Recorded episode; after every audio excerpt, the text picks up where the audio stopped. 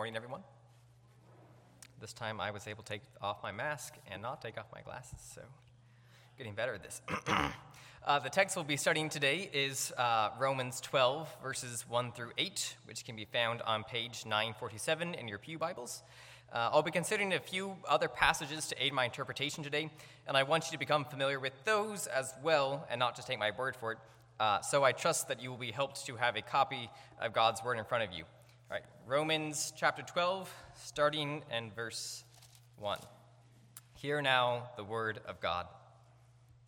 Paul says, I appeal to you therefore, brothers, by the mercies of God, to present your bodies as a living sacrifice, holy and acceptable to God, which is your spiritual worship.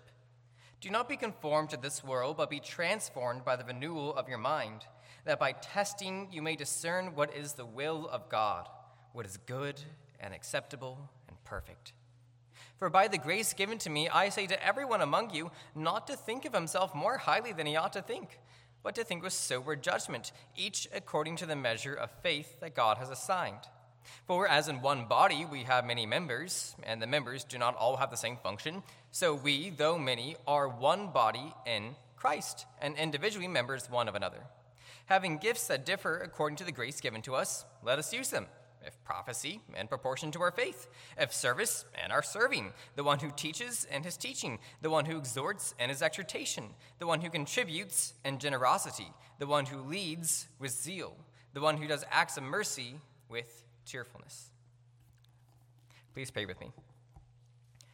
Uh, Father, we come before you, um, and we ask that you would lift the veil from our hearts, that we may be able to understand what is what it is that you and your Spirit have said through your servant Paul, uh, first to the church in Rome and now to us.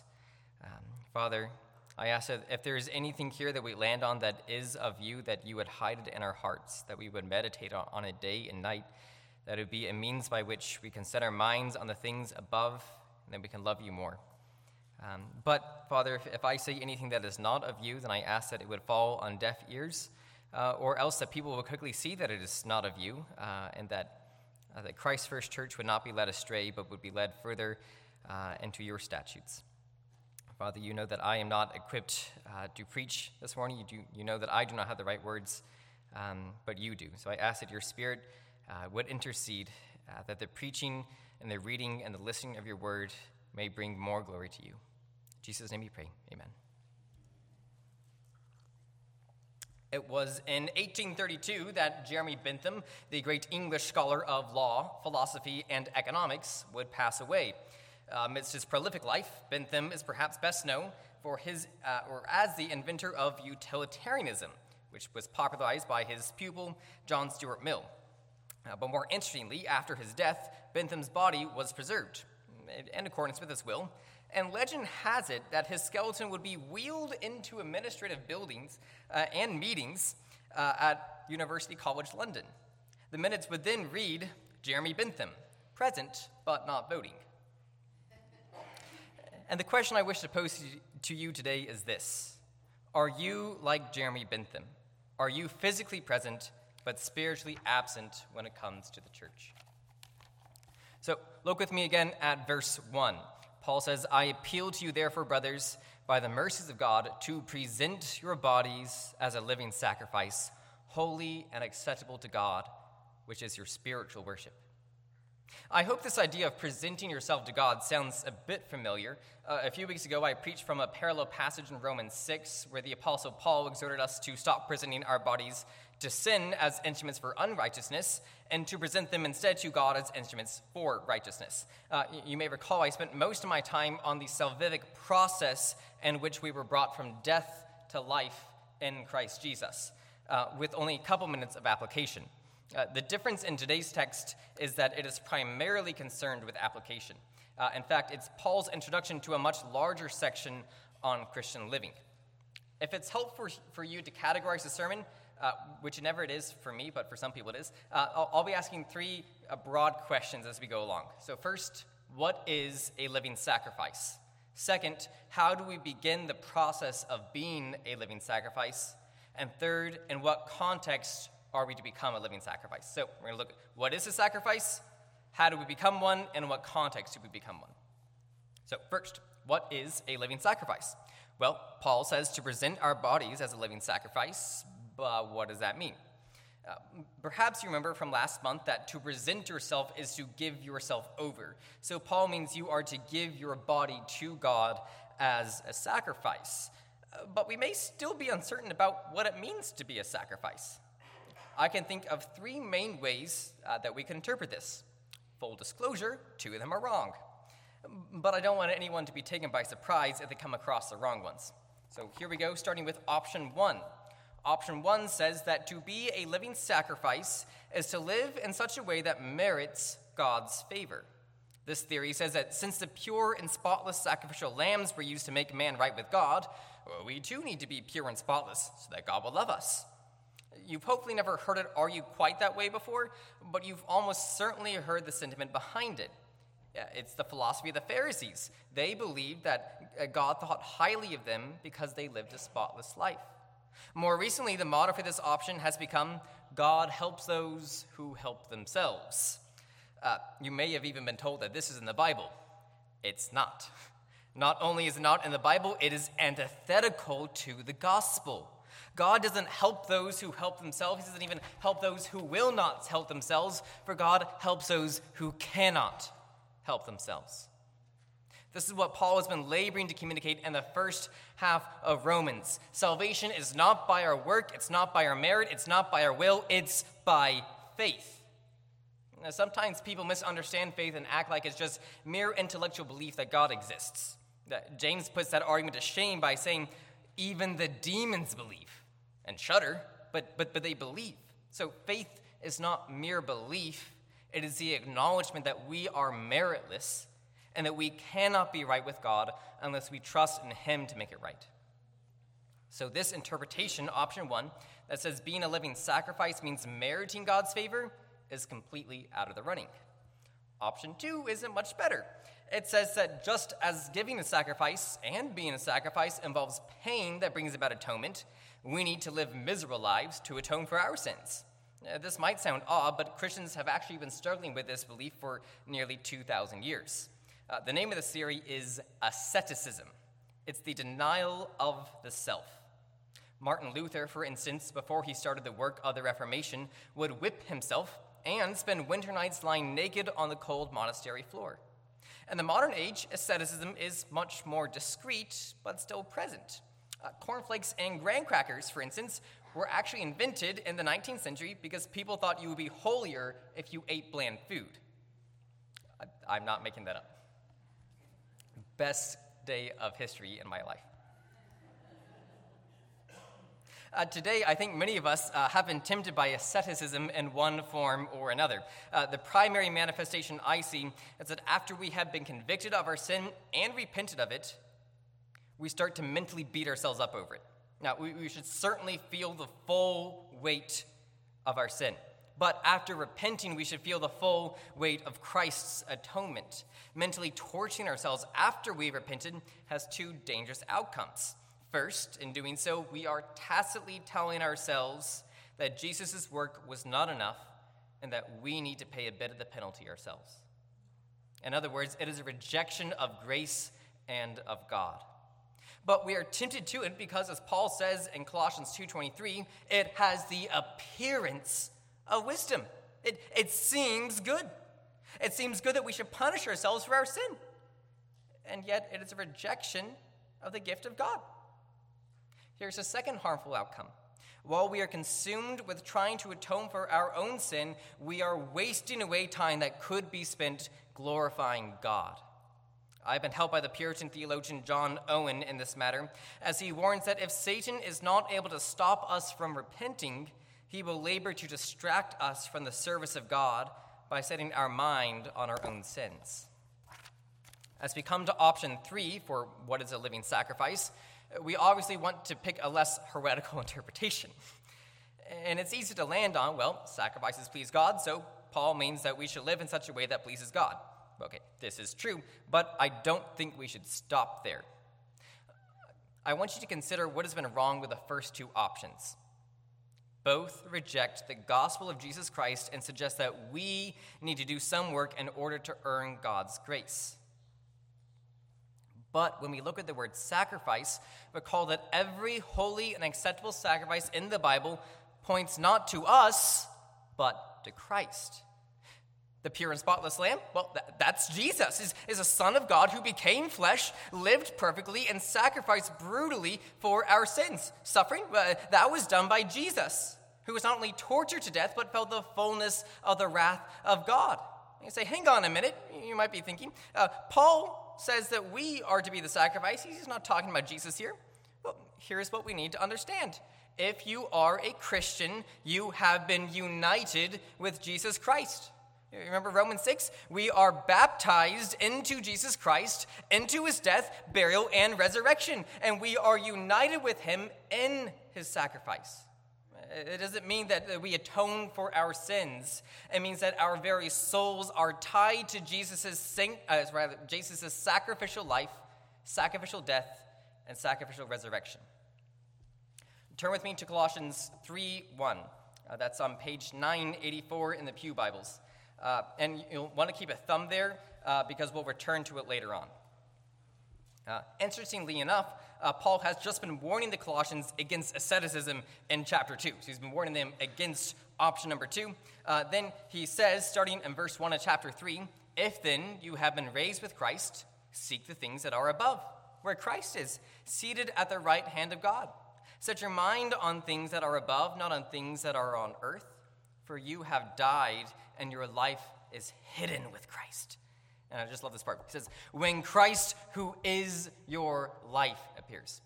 Notice, he doesn't say, when Christ, who loves you, appears, which is true. He doesn't say, when Christ, with whom you identify, appears. He says, when Christ, who is your life, appears, then you also will appear with him in glory.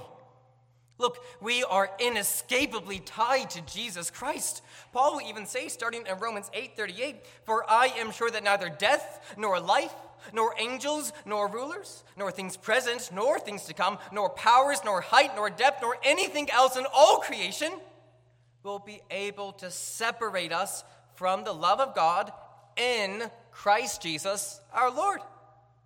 So when we are told to live as sacrifices, I, I think we are to see who the true sacrifice is and to live as those who are indelibly united to him.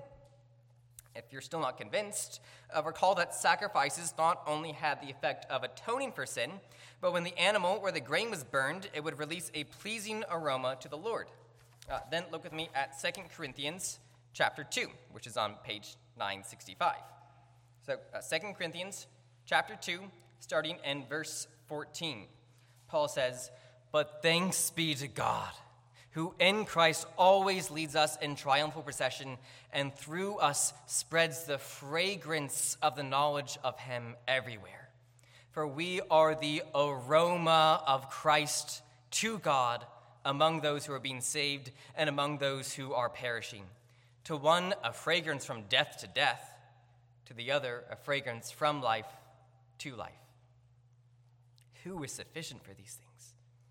See, we are the aroma of Christ to God. We, we are bound up in Christ's sacrifice, and we are part of the outcome of the sacrifice that is pleasing to God.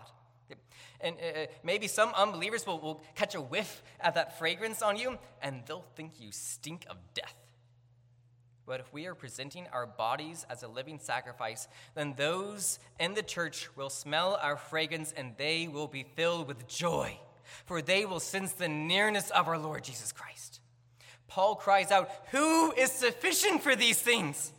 Well, not me, not you, not, not, not the pastors, not even Paul, as I think he expresses in the next verse. None are sufficient for these things but Jesus himself. So I think we must root the idea of sacrifice in Jesus. Uh, going back to our main text, look again at verse one. Paul says, I appeal to you, therefore, brothers, by the mercies of God, to present your bodies as a living sacrifice, holy and acceptable to God. As Pastor Mike pointed out to me, uh, or my father, uh, uh, while I was studying this passage earlier this week, he said, uh, your holiness and your acceptability in God's sight are products of your relationship with Jesus. It's, it's not from us. That's why Paul calls us to do this only by the mercies of God. which is to say we can only be living sacrifices by the power of the gospel. And if you try to do something in accordance with the gospel and your mind isn't on Jesus, then you've got a problem. And so I have this to say. If you're here visiting with us today and you don't consider yourself tied to Jesus Christ, it is my duty to warn you about something. Don't, don't get me wrong. I'm, I'm grateful you're here, and the church welcomes you. But please understand that no merit and no atonement performed by you alone is sufficient. I would be doing a great disservice if I let you leave this morning without hearing that Jesus Christ is the way, the truth, and the life, and that no one can come to the Father, can come to God, except through him. And if you're curious about what that means, please come to talk to one of our pastors after the service is over. Before we move on to the next question, I want to draw your attention to one more element in this verse. Paul says, I appeal to you, therefore, brothers, by the mercies of God, to present your bodies as a living sacrifice, holy and acceptable to God, which is your spiritual worship. I'm not going to spend much time here, but I, I want you to see that body and soul are included in this exhortation. Jeremy Bentham's body was present in meetings, but his soul wasn't. Is that you? Do you drag your body to church every Sunday morning, but your mind is somewhere else? Do you just go through the motions, smiling, shaking hands, mumbling along with the confessions and songs, but really your spirit is busy worshiping something else, like the nap you're going to take later today, or your financial situation, or work, or school, or, or, or uh, you know, it's today, maybe the Super Bowl. Make sure by the mercies of God's Spirit that you are not merely presenting your body as a sacrifice, but that you are doing so as spiritual worship. So, question one, what is a living sacrifice? It is a Christian who lives in the worship of God as one who has been united to Christ. Question two, how do we begin the process of becoming a living sacrifice? Well, look with me at verse two. Paul says, do not be conformed to this world, but be transformed by the renewal of your mind, that by testing you may discern what is the will of God, what is good and acceptable and perfect. So what's, what's step one? Well, don't be conformed to the world. The, the, the Greek word for conformed can insinuate being joined together. No, don't be joined together with the world. And if you're thinking, well, no chance of that, I'm a Christian, then remember that Paul was writing to Christians. We are all going to be tempted many times this week to join with the world, to conform to it. You're, you're going to be tempted at work. You're going to be tempted at school. You're going to be tempted at home. And I'll just give you one quick example. Uh, if, if you watch the Super Bowl today, and then if, if you watch the commercials in between, I can guarantee some of them are going to suggest that you should conform to the world. Why? Because that's what this age does. Yeah. Most entertainment and ads don't come from people sitting in a room saying, huh, how can I convince people to present their bodies to God as a living sacrifice? That's, they're, they're not trying to sanctify you. So be on your guard. Uh, be in constant prayer, not just tonight, but this week, that the Spirit would give you the will and the strength to resist that temptation. Step two, be transformed by the renewal of your mind. Once again, we see that the mind needs to be engaged in spiritual worship. So, how do you renew your mind? Well, uh, here are some starting points. First, uh, you should, you should read your Bible regularly. You should listen to sermons or read godly books in your spare time. You should pray regularly. You should talk with others about what you're learning from Scripture. Okay. These are all necessary, but they are not sufficient. Okay, so we, we need to practice these skills, but the skills alone will not renew our minds.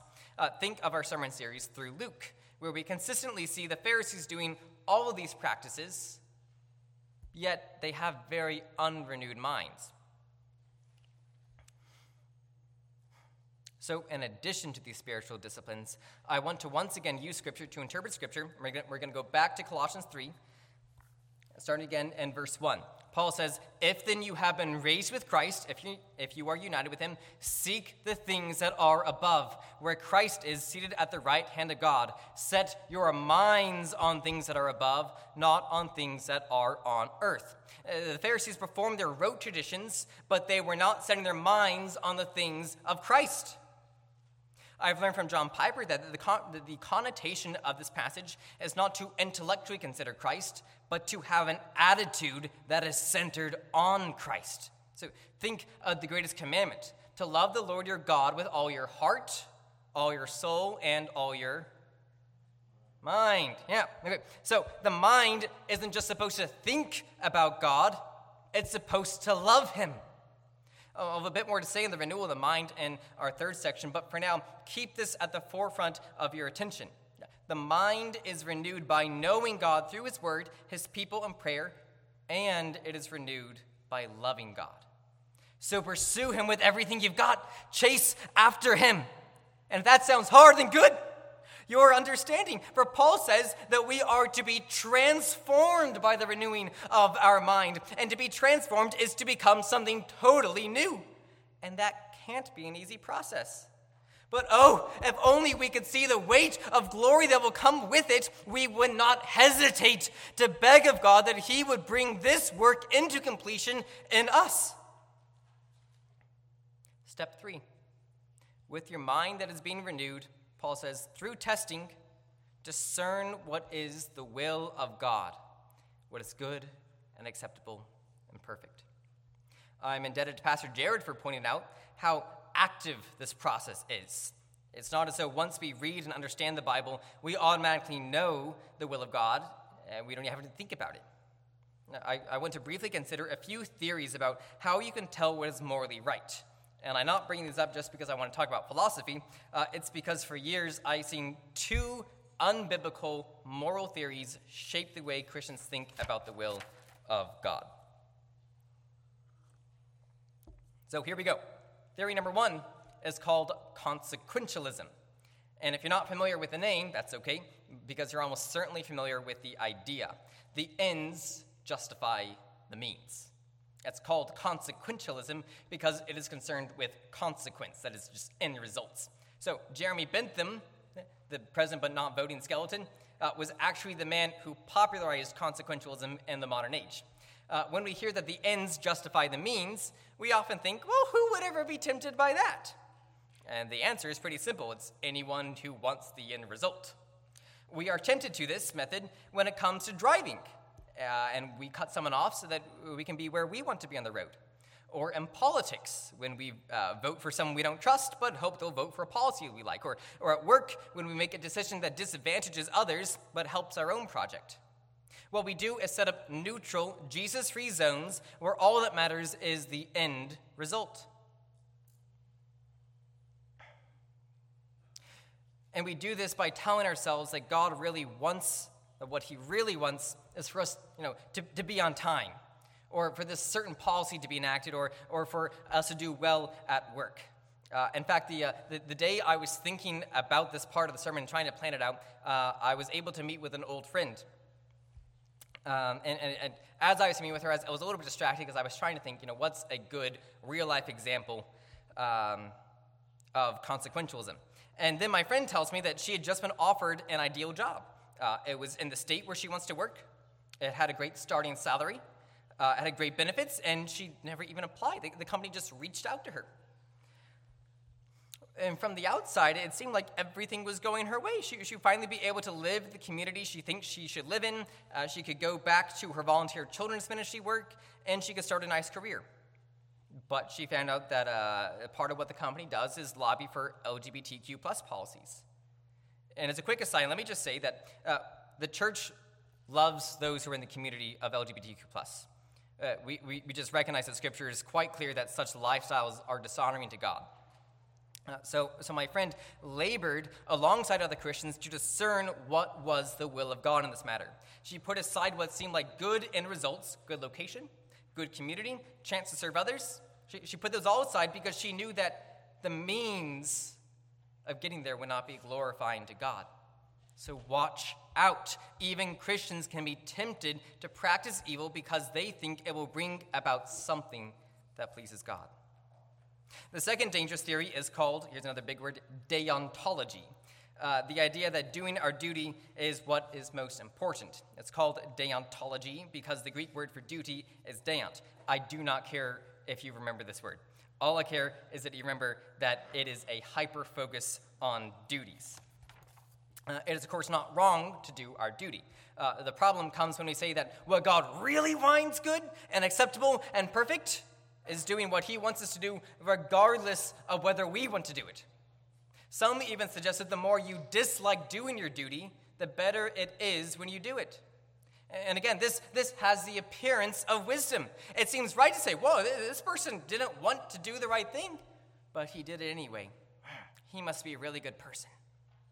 But do you really think that's what God wants? You really think he wants us to hate serving him, but to do it anyway?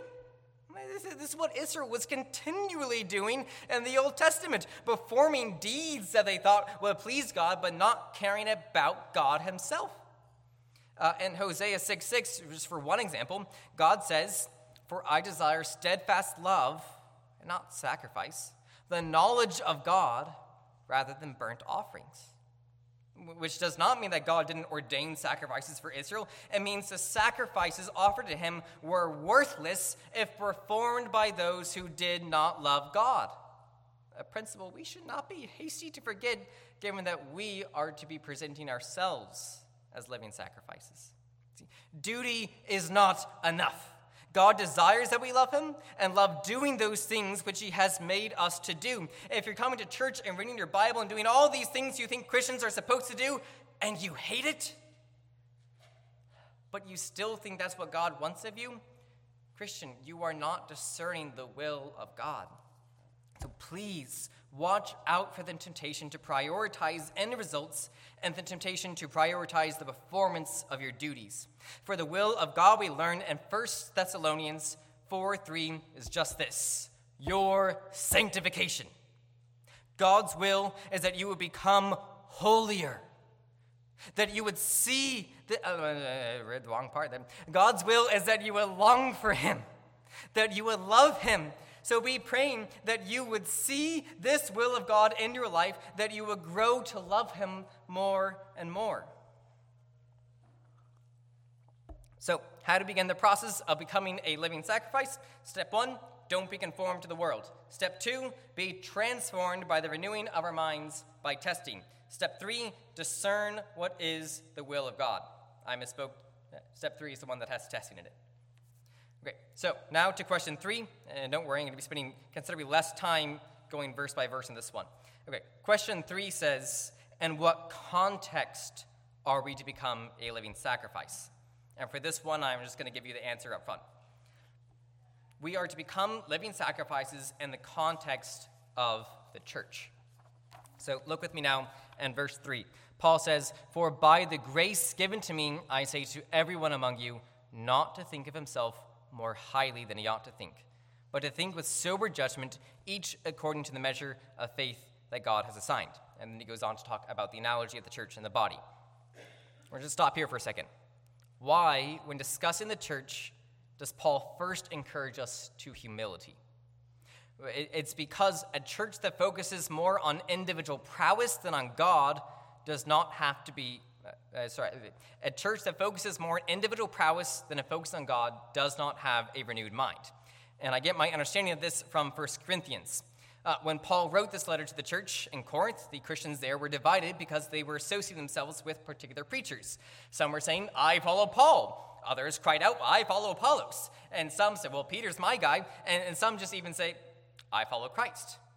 And Paul says to them in First Corinthians uh, chapter uh, one, verse ten, he says, "I appeal to you, brothers, by the name of our Lord Jesus Christ, that all of you agree, and that there be no divisions among you, but that you be united in the same mind and the same judgment." And it's worth asking, why are Christians who squabble amongst themselves not of the same mind? Well, Paul will say something else about the mind about a page later. Uh, this last verse of chapter two. Paul's talking about how spiritual Christians are able to understand the things of God and says, "But we have the mind of Christ." Here's what I suggest is going on. Those who are transformed by the renewing of their mind have the mind of Christ. But when we elevate ourselves above others, we are not renewing our minds, and bitter, petty quarrels break out among us. So, Christ First Church, you should be honest with yourself. Do you struggle with this tendency? Watch out for the temptation, because it will come. Be on guard, lest you promote yourself above others. So connected is the renewed mind and humility that Paul immediately goes from talking of the renewed mind to the church in Rome and then says, I say to everyone among you not to think of himself more highly than he ought to think, but to think with sober judgment. Sometimes we attempt humility like it's a game of, of hot potato. You know, pride lands in our hands and go, oop, don't, don't want that, and kind of toss it on to the next person. And we end up puffing them up rather than building them up. We, we, we might decide we're, we're done with our pride, and then attempting to extract it from our own hearts, we just lavish praise on someone else. But humility isn't something that we should just want for ourselves. Paul makes it clear that we should be desiring it for the whole church. He says, I say to you, or rather, I misread that. He says, I say to everyone among you not to think of yourself more highly than you ought. The best way I know to be actively working against this temptation is to get in the habit of God-centric thanksgiving. So look for how you can express gratitude to God for the service of one of your fellow members. Uh, take a few seconds and, and just think of someone. Right, you have, have someone in mind now? Okay, so express gratitude to them before you leave this morning, but keep the gratitude God-centric. So don't say, hey, I really appreciate you and the service you perform. Tell them, I thank God for the good work he is doing through you. You see the difference? One method sets our minds on ourselves. The other sets our minds on the things that are above, where Christ is seated. Remember, our humility is directly, relink- is directly linked to the renewal of our minds. All right, now we continue. Uh, next verse, Paul says, for as in one body we have many members, and the members do not all have the same function, so we, though many, are one body in Christ, and individual members one of another. Uh, uh, today, uh, Christ First is excited to accept new members. And I trust it's no accident that the day I planned to preach the first bit of Romans twelve turned out to be the day we're going to accept members. Uh, what I'm about to say is mainly preaching to the choir, but even as I say something most of you hopefully agree with, uh, I, I hope that it'll be a cause for you to reflect on and rejoice in your current membership. Or for those who are, who are just joining us today, I hope will be a cause uh, to only increase your eagerness to covenant with Christ First Church. So today we, we uh, live amidst a very popular theory about church membership. And it goes something like this. It says, well, uh, the Bible never tells us to become members of a church. It's just something church leaders came up with. And moreover, all that really matters is my personal relationship with Jesus. And I, I don't need to belong to a church for that. Uh, perhaps some of you here are even fine with attending, but don't want to get sucked into the crazy notion of church membership. So what is church membership? Well, it's being a functioning, bonded part of the church. The word member that Paul uses can also be translated part or appendage. Uh, he's just saying you're, you're a, a body part of the church. Uh, today, we face a lot of confusion about membership because in the mid-fourteenth century, uh, people started using the English word member a, a little more metaphorically, uh, such that it no longer strictly referred to the body. Uh, it was perhaps most solidified when the English started referring to men and their government as members of parliament. And, of course, we see that today it's kind of gone crazy, right? Uh, we have membership offers thrown at us every time we go to a store. You know, do you want to be a member of J C Penney's? How about Sears or, or A M C? And, uh, sometimes you, you can't even make a purchase at a store without someone trying to persuade you to become a member there. And of course, uh, these, these huge companies don't care about you. They're, they're not trying to welcome you into their community. They're trying to give you a discount so that you'll shop there more often. And whether you want to be a member then depends solely on your desire to consume their products. And so we've forgotten what membership actually means, namely belonging to a body. And I found ourselves thinking about membership in terms of, can I get more out of this institution if I agree to membership? There's absolutely no thought about the role you should play or about how the institution might, might actually have a loftier goal than your personal pleasure. Look, this, this is how many professing Christians view the church. They recognize that sometimes they have a spiritual need, so they'll attend a church service to have their need fulfilled. Maybe they'll come every week. Maybe they'll show up once a year. But regardless, to these folks, church is all about them. It's a consumerist world where they can go to get what they want out of it. But Paul says, I say to everyone among you not to think of himself more highly than he ought to think, but to think with sober judgment, each according to the measure of faith that God has assigned. For as in one body we have many members, and the members do not all have the same function, so we, though many, are one body in Christ, and individually members one of another. You think, you think the Bible doesn't say you should become a member? Well, in a way, I suppose that's true. Paul doesn't even seem to leave it as a choice. he, he outright says these Christians are already members. The reason we go through the application process now is because we no longer just have one church per town, uh, as it was when Paul was writing.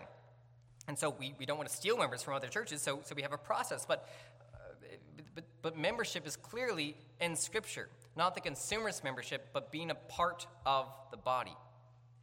For visitors, don't think this is me just trying to pressure you into becoming a member here. I, I earnestly desire that all Christians be members of a gospel-believing local church. But I don't particularly care if that church is Christ First. I do care if you're not a member of a church at all. Say, why? It's because if you're Christian, you are a body part. This is what Paul says. And body parts cannot live on their own. I'll just illustrate this. Do you, do you ever go to Walmart and see, like, an elbow unattached just trying to buy produce? You ever see, like, like an ear trying to push a shopping cart? I, I seriously hope not, but if anyone has, please let me know. well, I, okay, this, we, we don't see this because that's not how body parts work. And Paul says Christians are body parts. We, we need others to function. And look, just like body parts, we all have different functions. Paul says that uh, God gives those functions to us, and I want you to ask yourself, why? If we weren't supposed to be joined together, why would God not just give us every gift we need to live a holy life? Well, we know from the Tower of Babel that when God wanted men to spread out, he changed their language so that they could not function as one group. And I think the opposite happens with the church. I think God shapes our abilities so that we cannot function without each other. Remember how being conformed to the world could also be translated as being joined to the world? I think the options are, are quite clear here. See, we, we are just kind of free-floating body parts, and we can either be joined to the world or we can be joined to the body of Christ. All this in-between stuff is ridiculous and makes about as much sense as an elbow buying fruit. The, the idea that the church is about you or about me or about anyone or anything else besides our triune God is utter nonsense. And I, I mean that. I, I don't think that idea is going to heaven with us. I, I don't think that after we're glorified, we're even going to be tempted to think that this is all about us. So maybe you say that uh, you have your own personal relationship with Jesus. But to be perfectly honest, I doubt it's a good one. Do, do you really think that Jesus is pleased when we ignore his body? And when we ignore our own need for his body? For Jesus lived the life we should have lived, died the death we should have died, and has now made us alive together with him, and our souls are bound to him, so we must also be bound one to another. Now for the members. Uh, look here at the next verse. Paul says, having gifts that differ according to the grace given to us, let us use them. If prophecy, in proportion to our faith. If service, in our serving. The one who teaches, in his teaching. The one who exhorts, in his exhortation. The one who contributes, in generosity. The one who leads, with zeal. The one who does acts of mercy, with cheerfulness. Now, it was all to understand that being a member isn't just signing the covenant. It's not just being accepted by the church. It's living as the church was designed to live. And just like every part of the body has a function, so do you. I want you to, uh, sorry, I, I want to leave you with three quick principles about the function of the church. So, principle number one, the function you have is a gift from God, given by grace. See to it that if you have a gift, you've explored with the church how you can use it. So this applies to lifelong members, and it applies to day-old members. Seek earnestly to use your gifts. But also keep in mind that they are to be used as God's grace to his people. Stay on guard against being proud of the gift you have been given, for it is just that, a gift. Principle two, notice that each gift is used in a certain manner. Uh, the prophet, for instance, in proportion to his faith, the giver with generosity, the merciful with cheerfulness.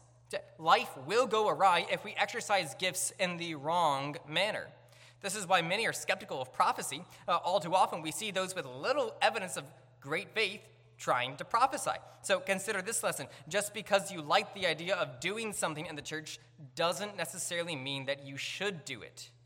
I might like the idea of playing saxophone while we sing, but when I play, the sound has literally been described as a dying cat. So earnestly seek to use your gifts, but don't be embarrassed or bitter if the elders or pastors think it would be wise for you to serve in a different way than you had planned. Principle three. You do not need to hold an office in the church to exercise your gifts. You, you don't need to be a Sunday school teacher to teach Scripture. You can, you can invite someone out for coffee and study the Word of God together. You don't need to be a deacon to serve. Look for what can be done in the church. You don't need to be an elder to perform acts of mercy. If you see someone needs mercy, give it freely. For we are those who have been brought from death to life in Christ Jesus. Therefore, we are to live in accordance with our union to Jesus as a living sacrifice, emitting the fragrance of Christ, which is pleasing to God. We are ourselves to take joy in God, not being conformed to the world, but being transformed by the renewing of our minds, so that we may know the will of God. And we are to do this as a church, the body of Christ, members one of another. This is what we are to do. But is it what we are doing? Or are we Jeremy Bentham, bodily present, but spiritually absent? Dear Father, I ask that, that you would help us to continue to study your word, um, that this morning would not be uh, the definitive end to the study, but merely the definitive beginning, um, that it would encourage all of us to, to return to, to Romans twelve, to Colossians three, uh, to seek out what it is that you would have us be. Um, help us to meditate on who we are in Christ Jesus. Help us to walk by your Spirit. Uh, help us to love you more and more each day. Father, I ask that you be with, with everyone here, both uh, both the members and those who are who are not yet members at Christ First, and those who are visiting, that regardless of their standing in the church, regardless of their standing with you now, that, that they will be drawn to you, that they will be given a love of you, and that they will know your love that surpasses knowledge. In Jesus' name we pray.